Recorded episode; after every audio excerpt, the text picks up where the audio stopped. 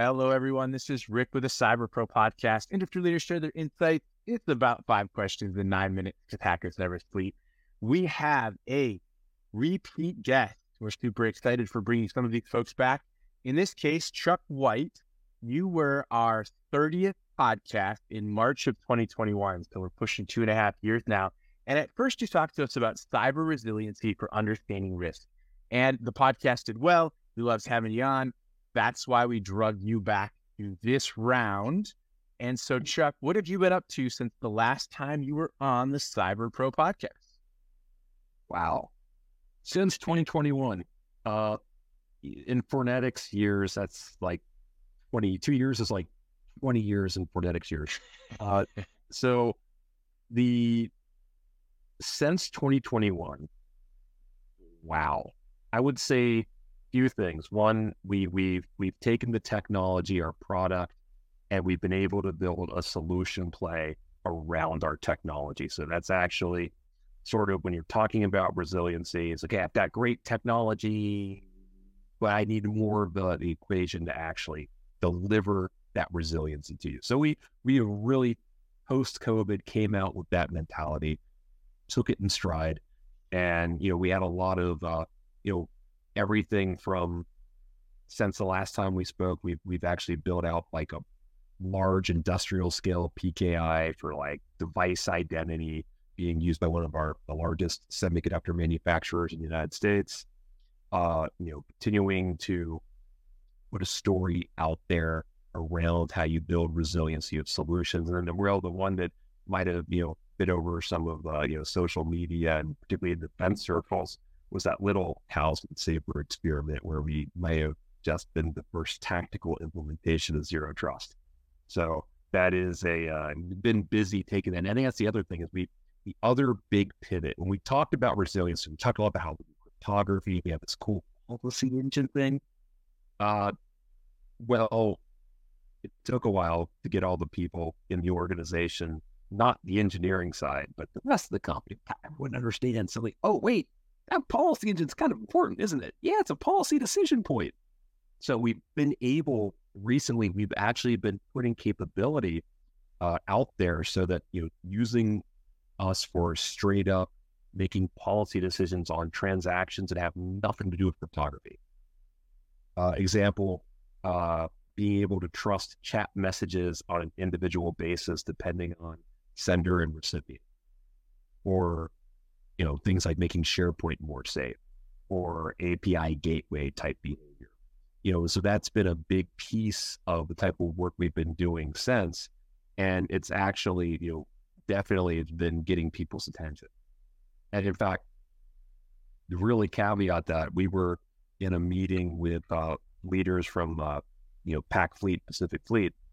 And one of the leaders was like, when he found out we did key management, he's like, they do that? And so, so uh, I, I literally just have this huge group, all these senior officers in the room uh, across, you know, you know, Army, Air Force, U.S. Cyber Command, and here I am. I just like I, I guffaw, nearly fall of my chair because it's like, boy, it took took us long enough. So yeah, it's been a pretty eventful since since 2021. Still doing the resiliency thing though, just better equipped. You know, we are better positioned to make it. Happen. And that's awesome, Chuck. Quick question for you: How has the cybersecurity landscape evolved over the past few years? I, I make a joke. This is like pre-COVID. I think we might have said this previously.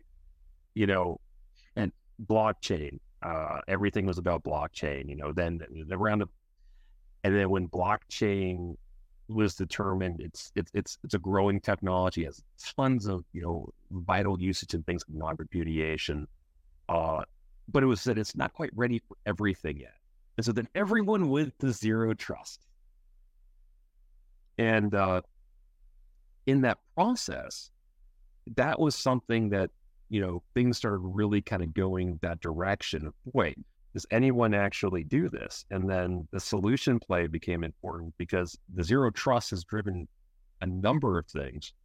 But I would say the biggest driver is that it's forcing people to realize that cybersecurity is a team sport. Resi- cyber resiliency is a team sport. No one has a complete solution. Zero trust is not a product, it's an architecture. it's an approach. Uh, and so you can't you can you can have technology that contributes. You can have something that falls into one of the seven pillars of the 152 controls, but you're not the entire thing yourself. And I think, but the fact that that's a reality and people are coming to terms with that, it's you know it's also I think in a more but that's getting kind of in the weeds for all of us who, who play in the space. I would say arguably the biggest thing is that people come to it's really sunk in, I think, almost at a consumer level that it's not eh, data security is really what everyone cares about.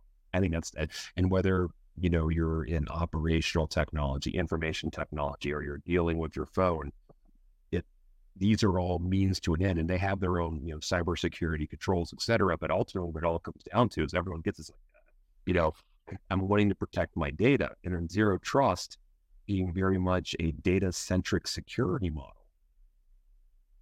Sort of re, eh, the, the two become, and that's something that really, I don't, I mean, maybe with the timing of it started in like 2020, there was mentions of it. By 2021, it was really kicking off. But 2022, you start seeing policy come out around it, and it wasn't just you know high in the high in the sky things. You've got you know folks you know at the you know you know at the Pentagon, you know, uh, you know, Randy Resnick, for instance, he's actually, this is what you are going to do. We have a strategy. We are going to make people do stuff. So that's a change. Now, I think the real delta now, though, maybe I'm, I'm jumping ahead in the questions, I, which I have not received yet, uh, is that uh, great. One thing that zero, you know, years ago, I told people need to know follows process. So in a zero trust environment, you know, in that in, the, in that same line is what are the use cases? I think that's going to be the big thing that people are going to be asking, particularly from an implementer, from the cyber profession, cybersecurity professional. You know, great, you've got all these do you do you, know, you doodads and widgets that do things. But what things are you? What? Why are you doing? What is what? What are you trying to do? How are you defining your you know your protect surface? What does that actually mean? Mm-hmm.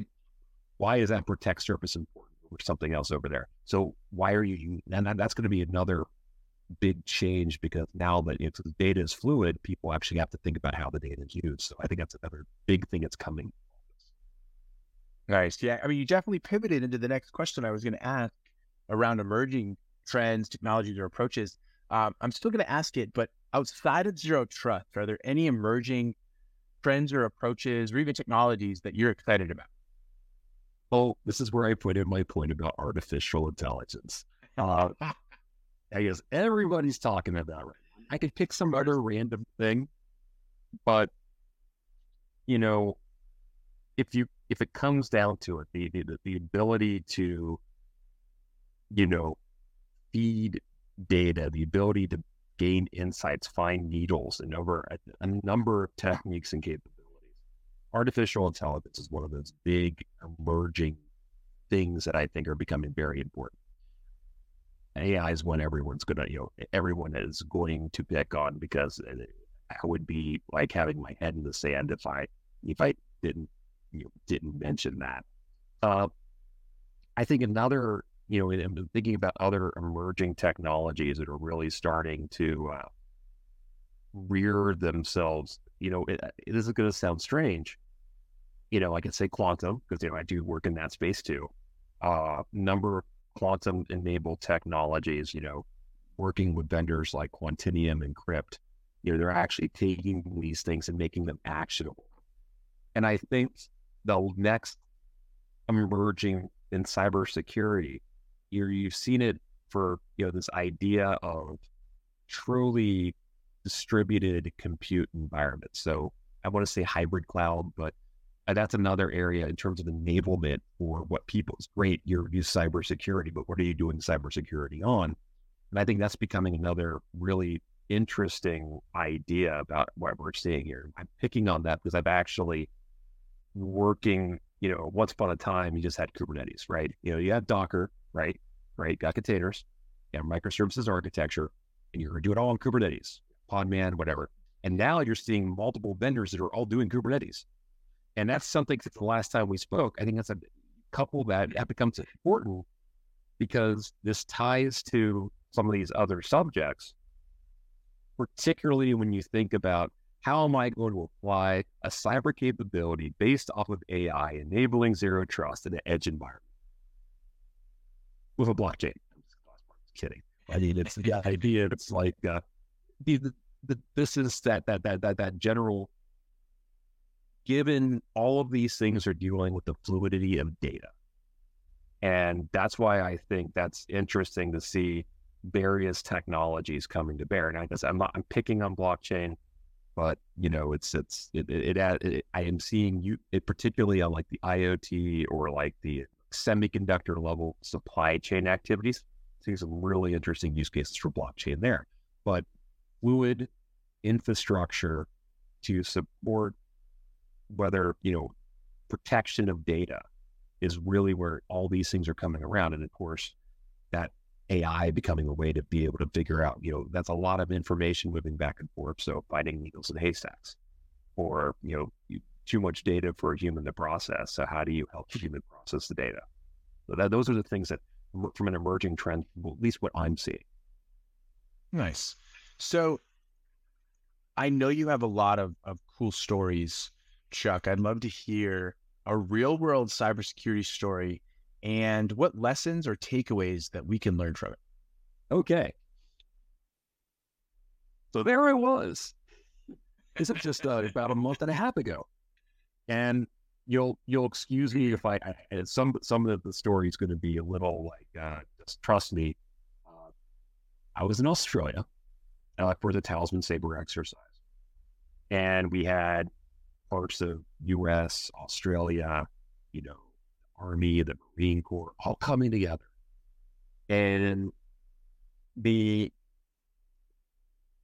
and the architecture we thought we were going to be deploying got flipped on its head. And within a week, it went from being in a corner to being the actual in operational environment itself. Great for us, uh, but scary getting there. And the, the lessons learned, what came out of that was one, uh, you know, systems engineering. We talk about cybersecurity, but there's an idea of systems engineering, systems lifecycle, you know, becomes a critical aspect of learning, you know, how do you address these solutions, that zero trust architecture, when you're not always going to be able to say, this is exactly what we're doing, you know, life happens, mission happens. Uh, so that was the, that was the, being in the process of doing that. Yes, having a cybersecurity background, but also saying, great, I've got to work through some basic stuff like how do I determine discovery? What is the system? You know, these are you know, arguably you could say it's the OODA but on a on a on a systems architecture perspective. Uh, knowing, being able to fall back though to understand systems lifecycle really important. Light cybersecurity you can have not a single technology; it could be any number of technologies you're working with but understanding how things have to come about. Just that, you know, when you're you're putting your Lego blocks together, what it actually needs to look like at the end of the day. You know, there are basic fundamentals. Goes in goods and goes out goods that you have to actually be able to understand, and work through.